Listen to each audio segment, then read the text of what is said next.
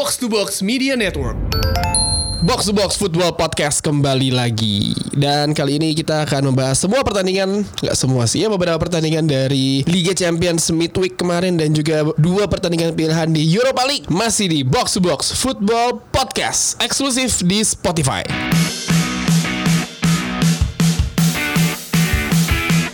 Midweek kemarin eh, banyak pertandingan ya, khususnya di Liga Champions dan juga di Europa League.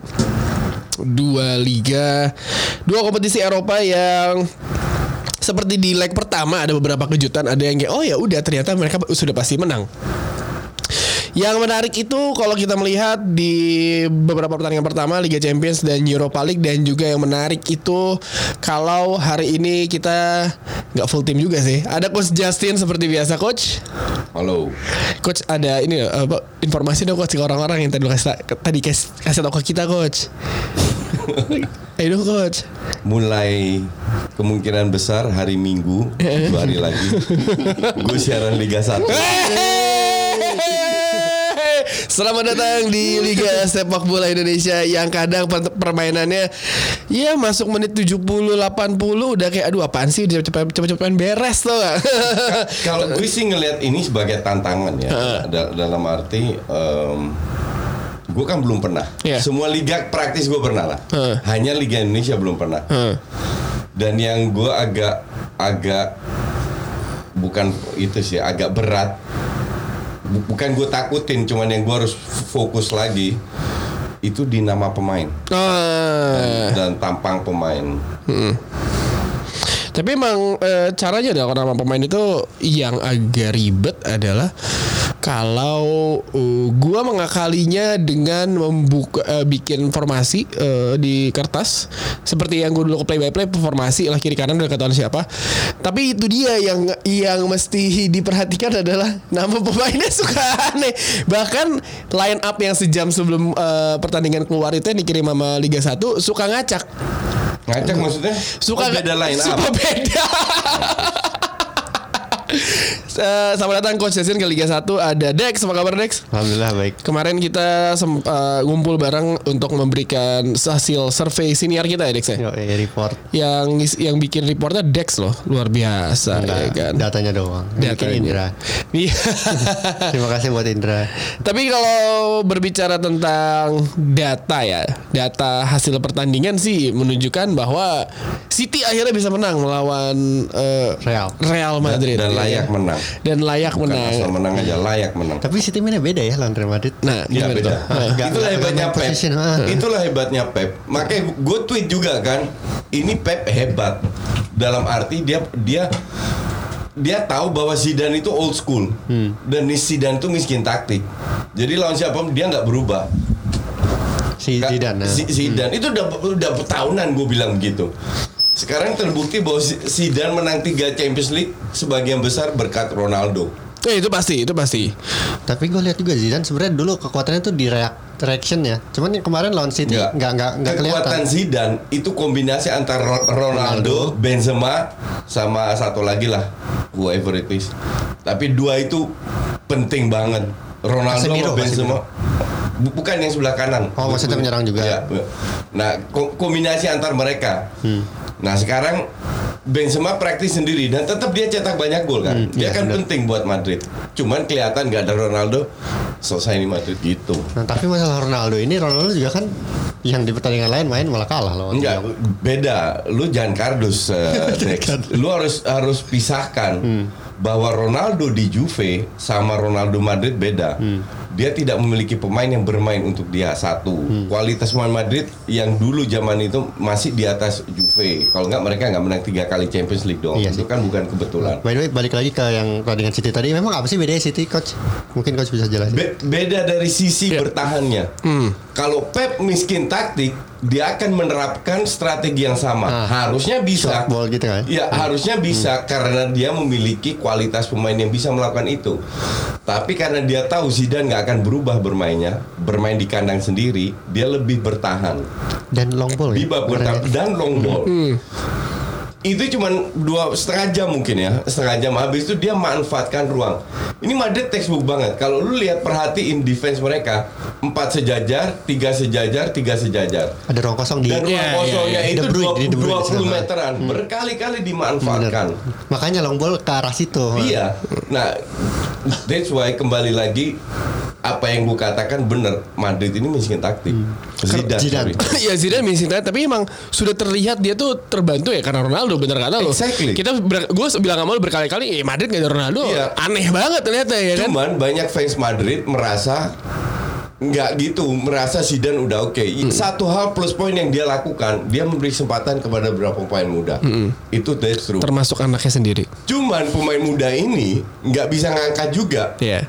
Nggak konsisten juga maka dari itu kalau lihat line up-nya itu Rotasi Berubah terus, ya berubah terus, berubah Tapi terus. kalau gue lihat sih satu hal yang menonjol dari ke, tidak ada Ronaldo adalah di Liga Champions tuh. Karena kalau di La Liga kan ya udah oke oke aja Iya, kan. iya, ya lawannya juga iya, bisa diatasi iya, lah. iya, Tapi begitu ketemu lawan City gini baru kerasa banget. Cuma pada saat Madrid menang, itu bahkan Bender fans beratnya Madrid, dia sendiri ngaku nggak main bagus.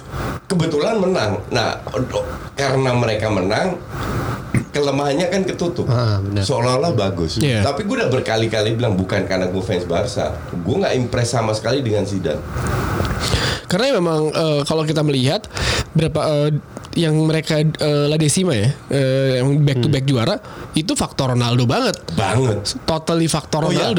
Yang winger satunya itu Bale. Gareth Bale. Bale. Lagi on fire waktu Oh, Iya. final tadi. Iya. Ya, dan itu kan Bale lagi panas-panas ya kan. Iya. Sebelum permasalahan eh, dapur gara-gara Iya, Zidane sama iya. Bale keluar jadinya ya beginilah. Sekarang udah hancur-hancuran. Sekarang karena udah hubungan udah jelek, gue agak agak agak agak aneh melihat eh, mereka eh, mendatangkan Eden Hazard di awal musim yang mereka pikir bisa menjadi sesuatu ya kan. Tapi nyatanya pemain ini sering banget cedera dan ap- menurut lu apakah sebenarnya Hazardnya yang nggak bisa adaptasi atau Zidane yang nggak tahu mau ngapa ngapain Hazard di formasinya coach? Feeling gue dua-dua ya, Hmm. karena Hazard bertahun-tahun sudah biasa bermain di mana teman-temannya di di di mana dia jadi fokus, jadi Iya. center, fokus center, kayak Ronaldo waktu itu.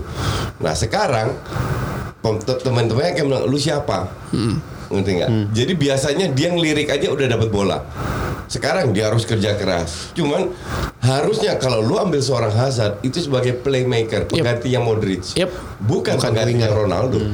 Karena gaya bermainnya juga beda, Beda. kan. Di Chelsea pun dia juga Beda. jadi jadi pengatur. Nah, pada saat lu memberi peran Hazard seperti Modric, gue rasa dia akan berprestasi. Gue aja lupa kalau Hazard ada di Real Madrid lo ya. Iya. Ya Iya, kan? setuju.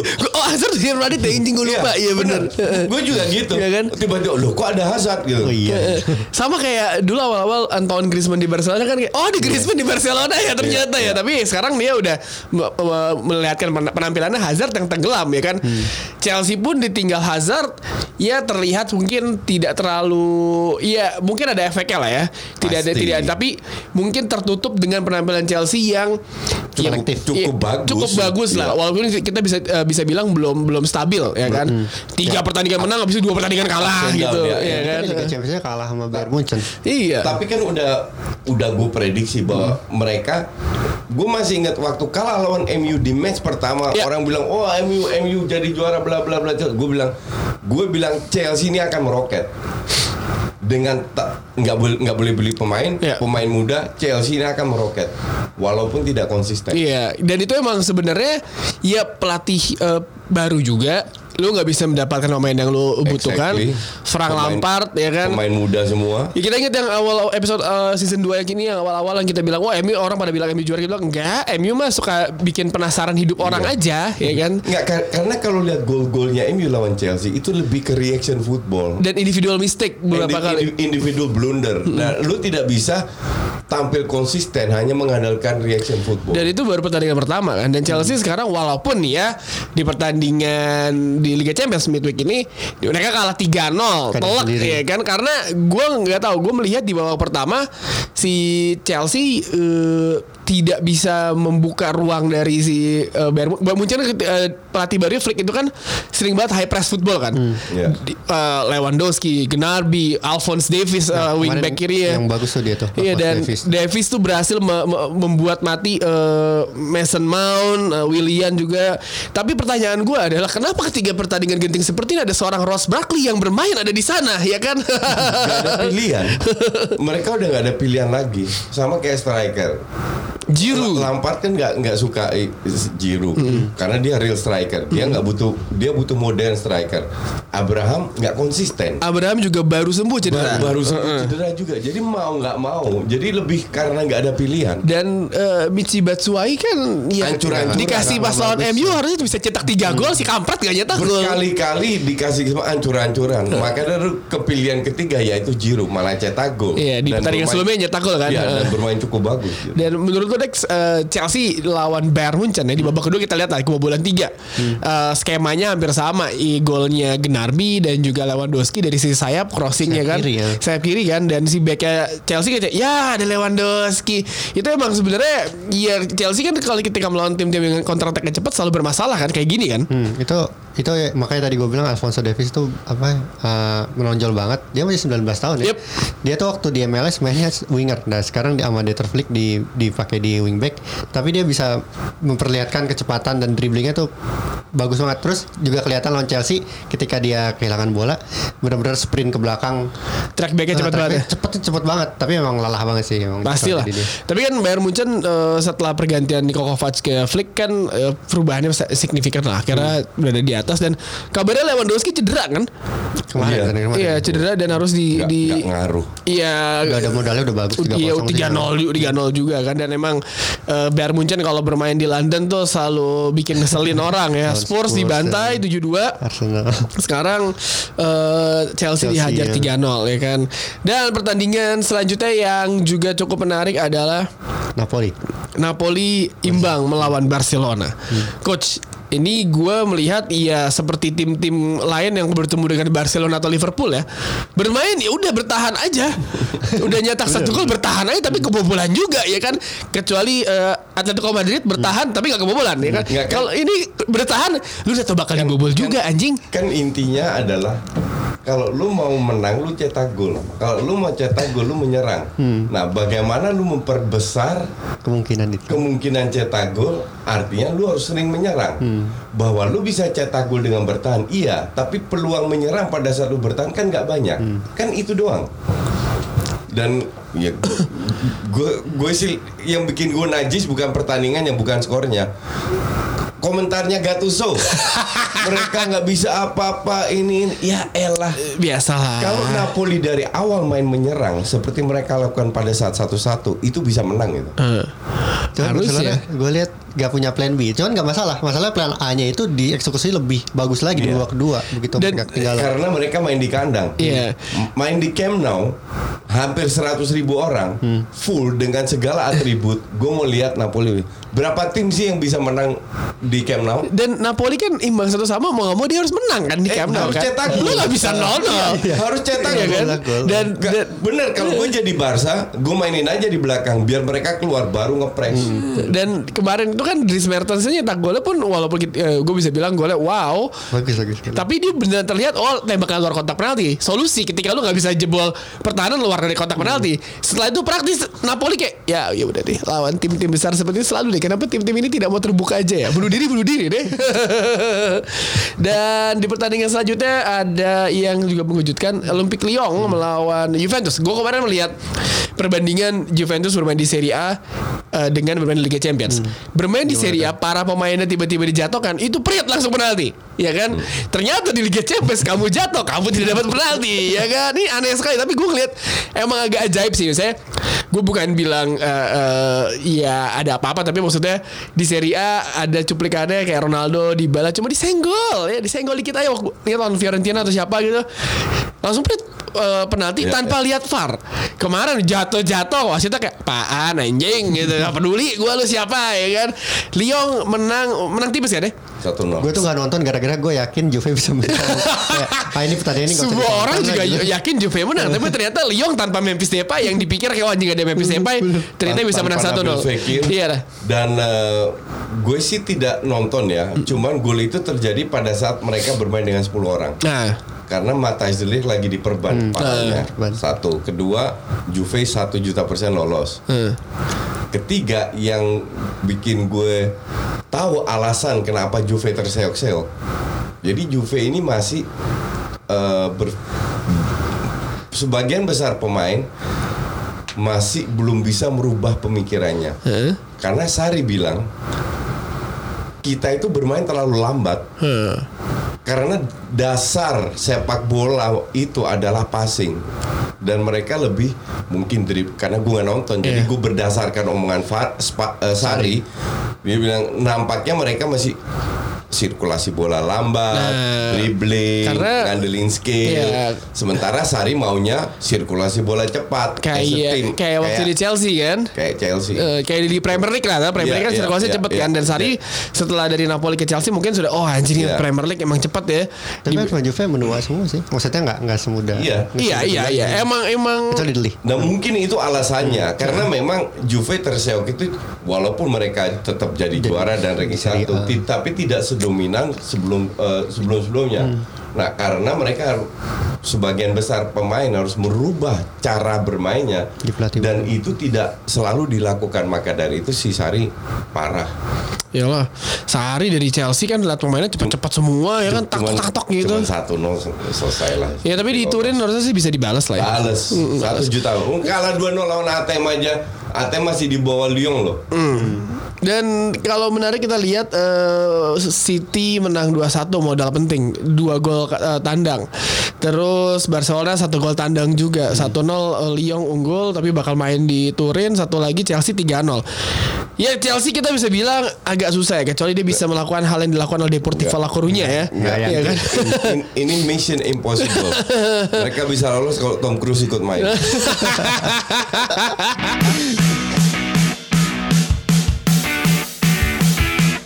Gue sering banget mendapatkan pertanyaan bagaimana kita box to box football podcast upload eh, podcastnya dan bisa masuk Spotify dan kawan-kawannya. Caranya sangat mudah sekali. Kalian tinggal buka itu anchor.fm langsung eh, upload eh, audio podcast kalian dan Voila langsung keluar di semua itu. Udah gua coba yuk. Udah coba. Dan gua udah sudah sukses yang pertama Yang nih. pertama ya kan. Iya. Itu kalian kita kalian eh, upload nanti ada judul eh, tempat untuk masukin judul Kang. Nah, dan menariknya dari Anchor itu ini ternyata bukan hanya di Anchor aja kan ke- eh, eh, apa outputnya. Outputnya bisa di banyak, Spotify semua. segala macam. Ada ada tujuh ya. Nah, ini gampang banget deh. Gua aja yang udah berumur gini masih langsung bisa. Nah, Anchor ini juga sudah menjadi bagian keluarga besar Spotify, ya kan? Dan yang paling penting, kalian tidak meng- perlu mengeluarkan eh, uang sepeser pun untuk menggunakan Anchor. Haratis kalau kata orang Sunda. Gratis karena ini dia satu aplikasi yang membuat podcast Indonesia berkembang jauh seperti sekarang ya kan dengan banyak-banyak podcast yang menarik. Jadi kalau kalian eh, ingin menggunakan Anchor langsung saya ke anchor.fm atau upload eh, aplikasi. Gue kemarin sempat upload eh, menggunakan aplikasi. Dan yang menariknya pakai aplikasi, misal gue sama lu, lu lagi di Jepang, gue lagi di Jakarta, bisa bikin podcast juga. Bisa. Asa kodenya udah disamain, kita langsung bikin podcast bareng-bareng bisa. iya. Itu makanya gampang banget yo. Canggih banget lah pokoknya tinggal explore sendiri di Google Play Store ada, di App Store juga ada. Kalian tinggal eh, cek eh, anchor.fm atau anchor aja langsung keluar itu Yang ungu-ungu gitu. Tunggu gitu langsung kalian bikin podcast kalian upload dan langsung gratis semuanya. Jangan lupa gunakan Anchor dan yang paling penting semua podcast di Box Box Media Network menggunakan Anchor.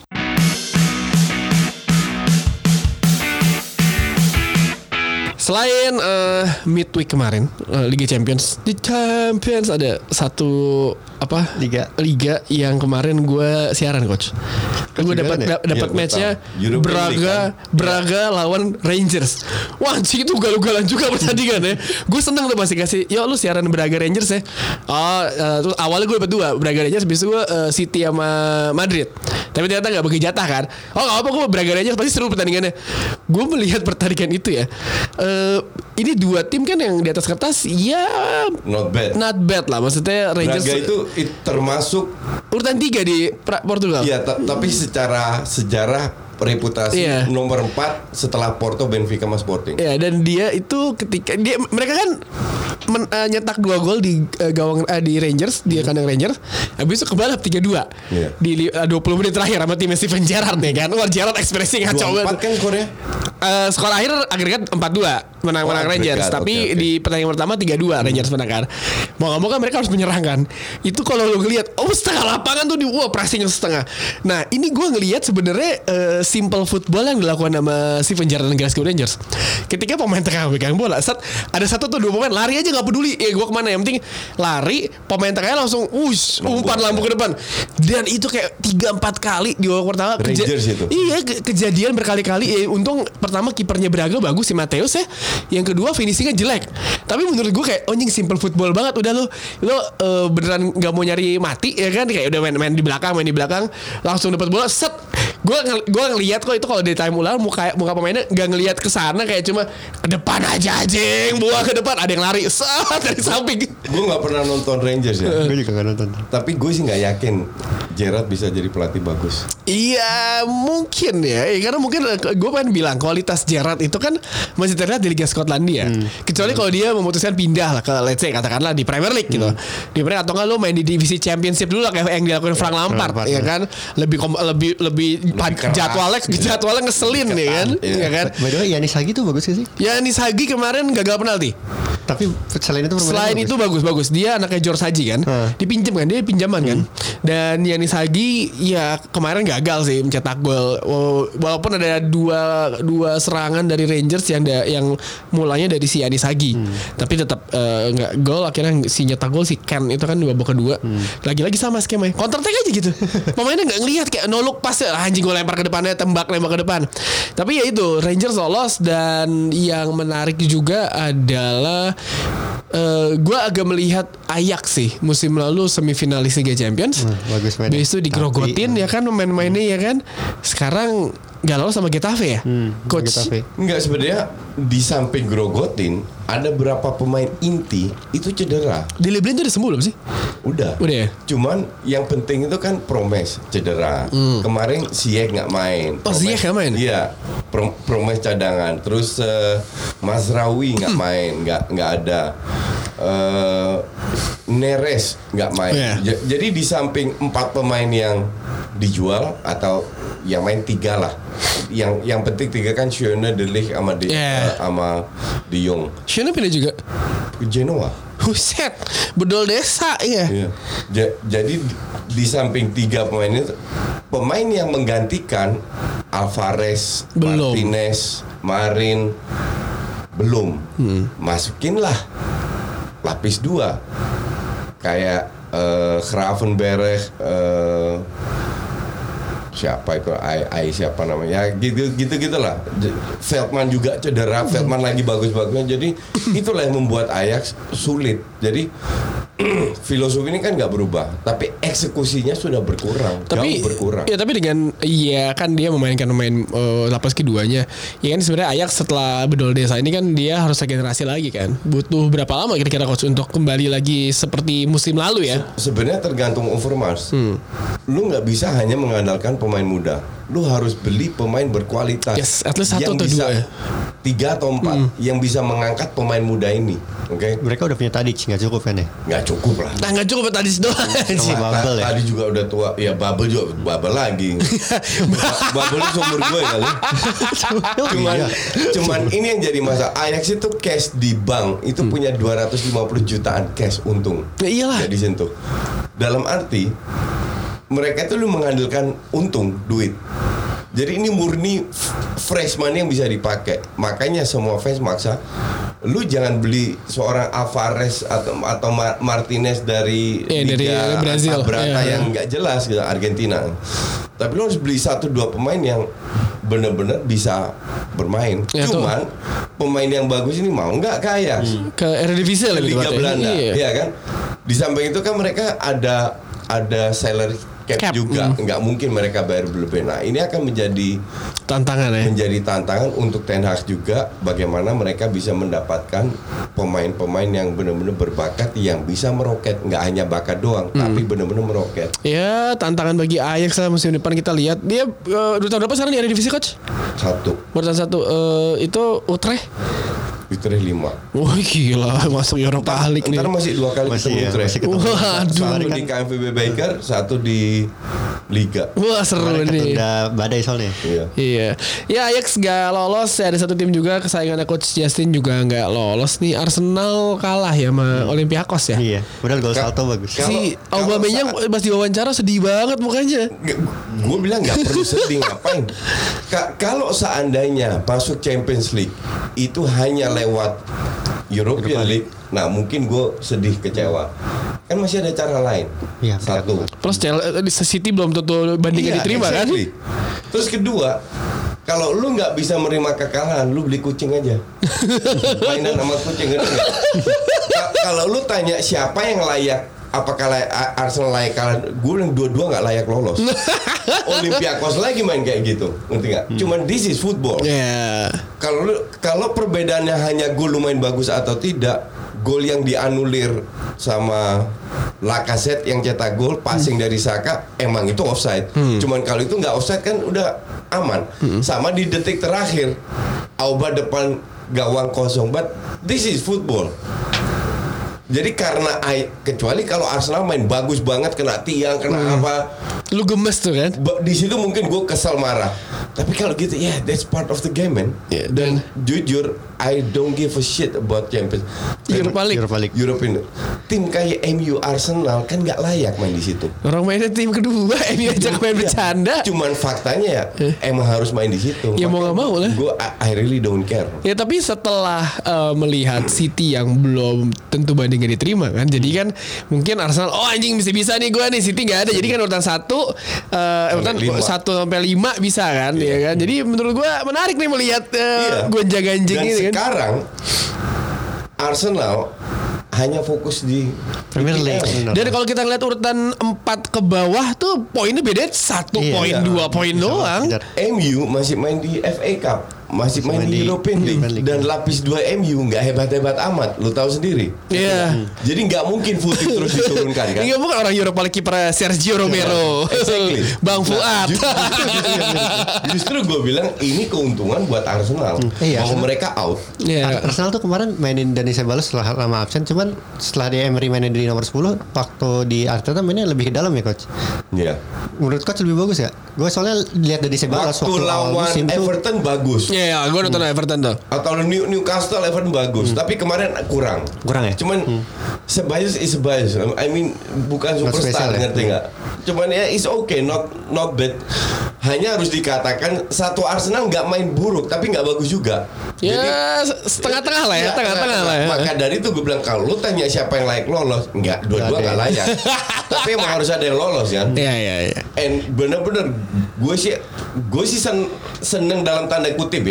Senang Da- dalam arti bisa fokus ya. Iya, karena untuk gue kan cuma satu yang penting, menang tiket PP Amsterdam Jakarta.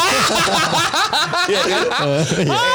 And you know what? Gue taruhan lagi ya, satu tiket lagi. Pep kan satu sama Pange. Udah yang yang nge-DM lu itu udah di Nah, DM. itu minggu depan eh, ne- dia mahasiswa di Atma Jaya. Hah? Udah DM gue next week kita ketemu. Mantap. Ayo. Mantap, mantap, mantap. Apa taruhannya sama Sama. juga Ya biar bini gue bisa ikut. Gila nih ya. Gak mungkin gue sendiri kan. Ya, ya, ya, ya, tapi eh, temennya dong. Europa League sudah memberikan hasilnya lah. Ntar diundi lagi kan. Eh, MU menang 5-0 nggak usah dibahas lah ya. Itu McTominay. 10 pemain juga. Iya, lawan 10 pemain juga. McTominay udah kembali bermain. Mantap. Dan di akhir pekan nanti ada El Clasico ya Dex ya. Gue baru tahu ada El Clasico akhir pekan. Senin Senin dini hari. Senin dini hari. Itu di- tuh lagi tipis banget nih squadnya nih, tapi ada Braithwaite. Jadi kemarin kita lupa lupa bahas Braithwaite. Cuman memang eh, Barca sedikit unggul ya. Hmm. This is El Clasico, ngerti nggak?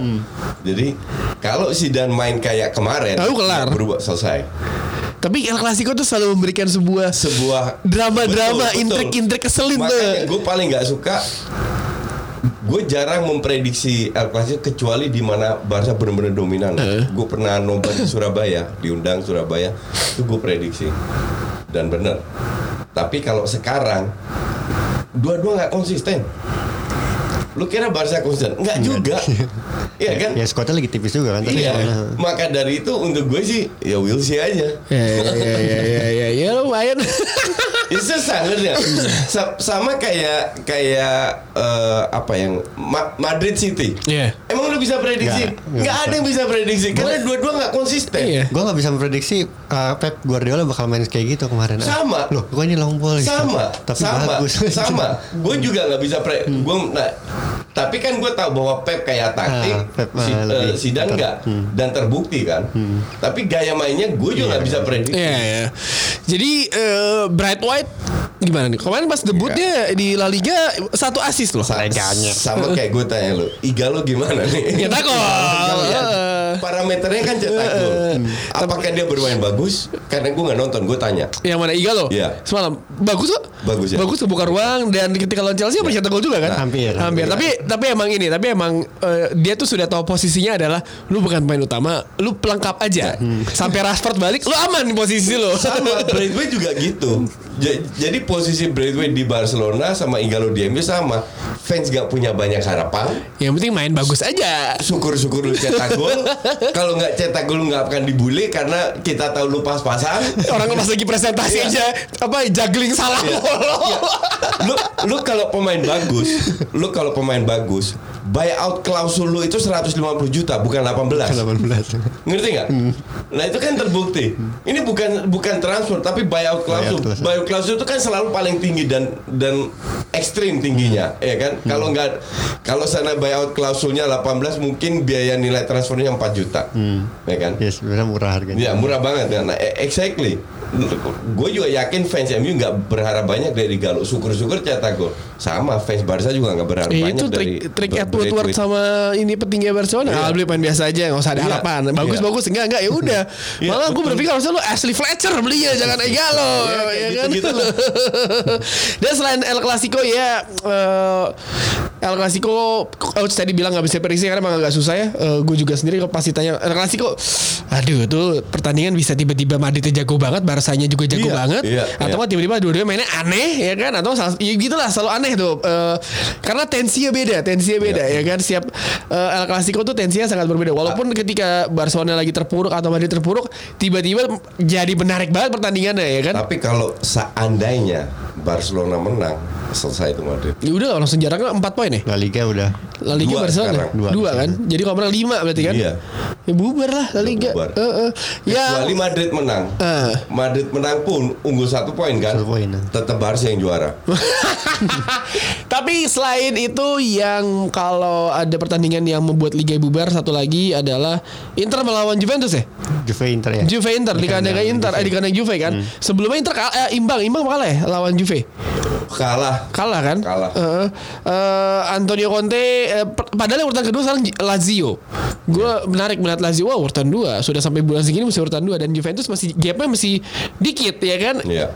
Jadi Inter oke kita coba ngebahas Inter deh. Eh, kalau Juve tadi kita udah bahas kan Liga Champions. Tapi Inter di musim ini menurut gue eh, setelah ah, gini pelatih-pelatih yang sudah pernah bermain di Premier League terus tiba-tiba balik lagi dan gue ngelihat si Conte tuh eh, belum bisa move on dari Premier League karena pemain yang dibawa sama dia semuanya jebolan Premier League walaupun sudah lumayan melewati kan? iya walaupun sudah melewati masa eh, Ya, jayanya ya Pemain sampahnya sisa-sisa yang MU dipakai di itu Premier League. Inter Milan tuh MU perjuangan loh. Dia nggak mau nggak mau ngambil Ed Woodward sekalian. Apa gimana? ya kan Lukaku, Alexis Sanchez, eh, Ashley Young, Young ya. ya kan di sana. Terus Moses, ya. Erikson juga dibeli. Erikson, Moses. Eh, eh, dan dan menurut gua eh apa ya? Apakah memang pemain-pemain itu lebih cocok dengan tem pemain permainan tempo yang tidak secepat Premier League coach? Iya, betul. Dan kita lihat Ya, Es-. Ashley Young kan, wih, jadi kesayangannya Conte. M- Dan itu bukan Ashley yang dari zaman Kolarov pindah. Ya. On fire. Gervinho balik lagi. Hmm. Wah, itu dia, Gervinho tuh. Iya kan? Smalling. Iya. Lihat. Walaupun akhirnya ini hancur juga Smalling kembali ke Smaldini. ke, ke habitatnya. Cuman intinya ada memang kembali ke kualitas. Eh. Kalau kalau menurut gue ya Inter itu akan meroket musim depan Karena butuh waktu. karena butuh waktu adaptasi pembeliannya pemain sudah oke Udah Oke sih. Eh, dan mereka punya duit Yap.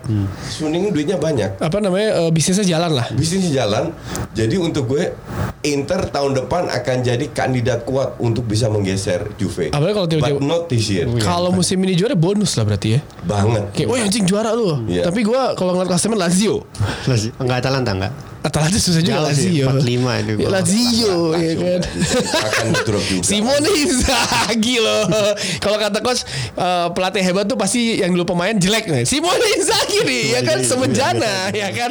Arteta kayak Ten Hag Eh, semenjana ya kan. Pep ya Pep nggak jelek amat lah Pep cuma jelek amat lah. juga Tapi memang eh, kalau eh, gua melihat eh, ini lihat dari sisi bisnis ya dengan kedatangan pemain-pemain eh, let's say katanya dari Premier League apakah bisa membawa lagi misalnya pelan tapi pasti membawa Serie A untuk mendatangkan banyak sponsor atau penonton nggak sih coach? Mereka kan sekarang kan tiba-tiba oh ada pemain dari Premier League Lukaku atau siapa dan lain-lain yang dibawa oleh tim-tim itu karena ya Se- sebenarnya nggak lu kalau mendatangkan investor lu harus perform di Eropa.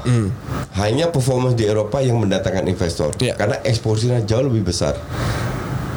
Buat apa lu menang lu rank co- contoh aja nih lu rank 1 atau rank 2 di Serie A tapi terseok-seok di Eropa. Iya. orang akan lihat ya kualitas Serie A mungkin je- jelek. Nah j- jadi kalau kalau ini that's why gue bilang ini sebagai start untuk Inter meroket karena dia bisa beli bukan yang itu kan sementara semua. Iya. tapi beli Erikson dan Lukaku. Itu dua benar-benar yang dua yang bisa berapa tahun ke depan Oh, itu panjang. masih perform ya. Dan dan ke depannya akan lebih banyak beli banyak pemain lagi untuk memperkuat. Iya. karena Inter juga banyak yang tua kan. Ya regenerasi. Juve juga telak tuh tuanya tuh. Brozovic lah apalah Godin lah Jadi jadi emang eh, sebuah liga yang membutuhkan pasokan tenaga dari orang-orang luar ya untuk mendatangkan kembali hegemoninya eh, Serie Ya, A. ta- tapi tetap sekuat kuatnya Serie A tetap di bola liga sama, sama Inggris Ya iyalah jauh. Ma, apa yang lo harapin dari sebuah liga yang kick off aja bisa mundur selama 30 menit ya kan? Aneh banget itu liga emang.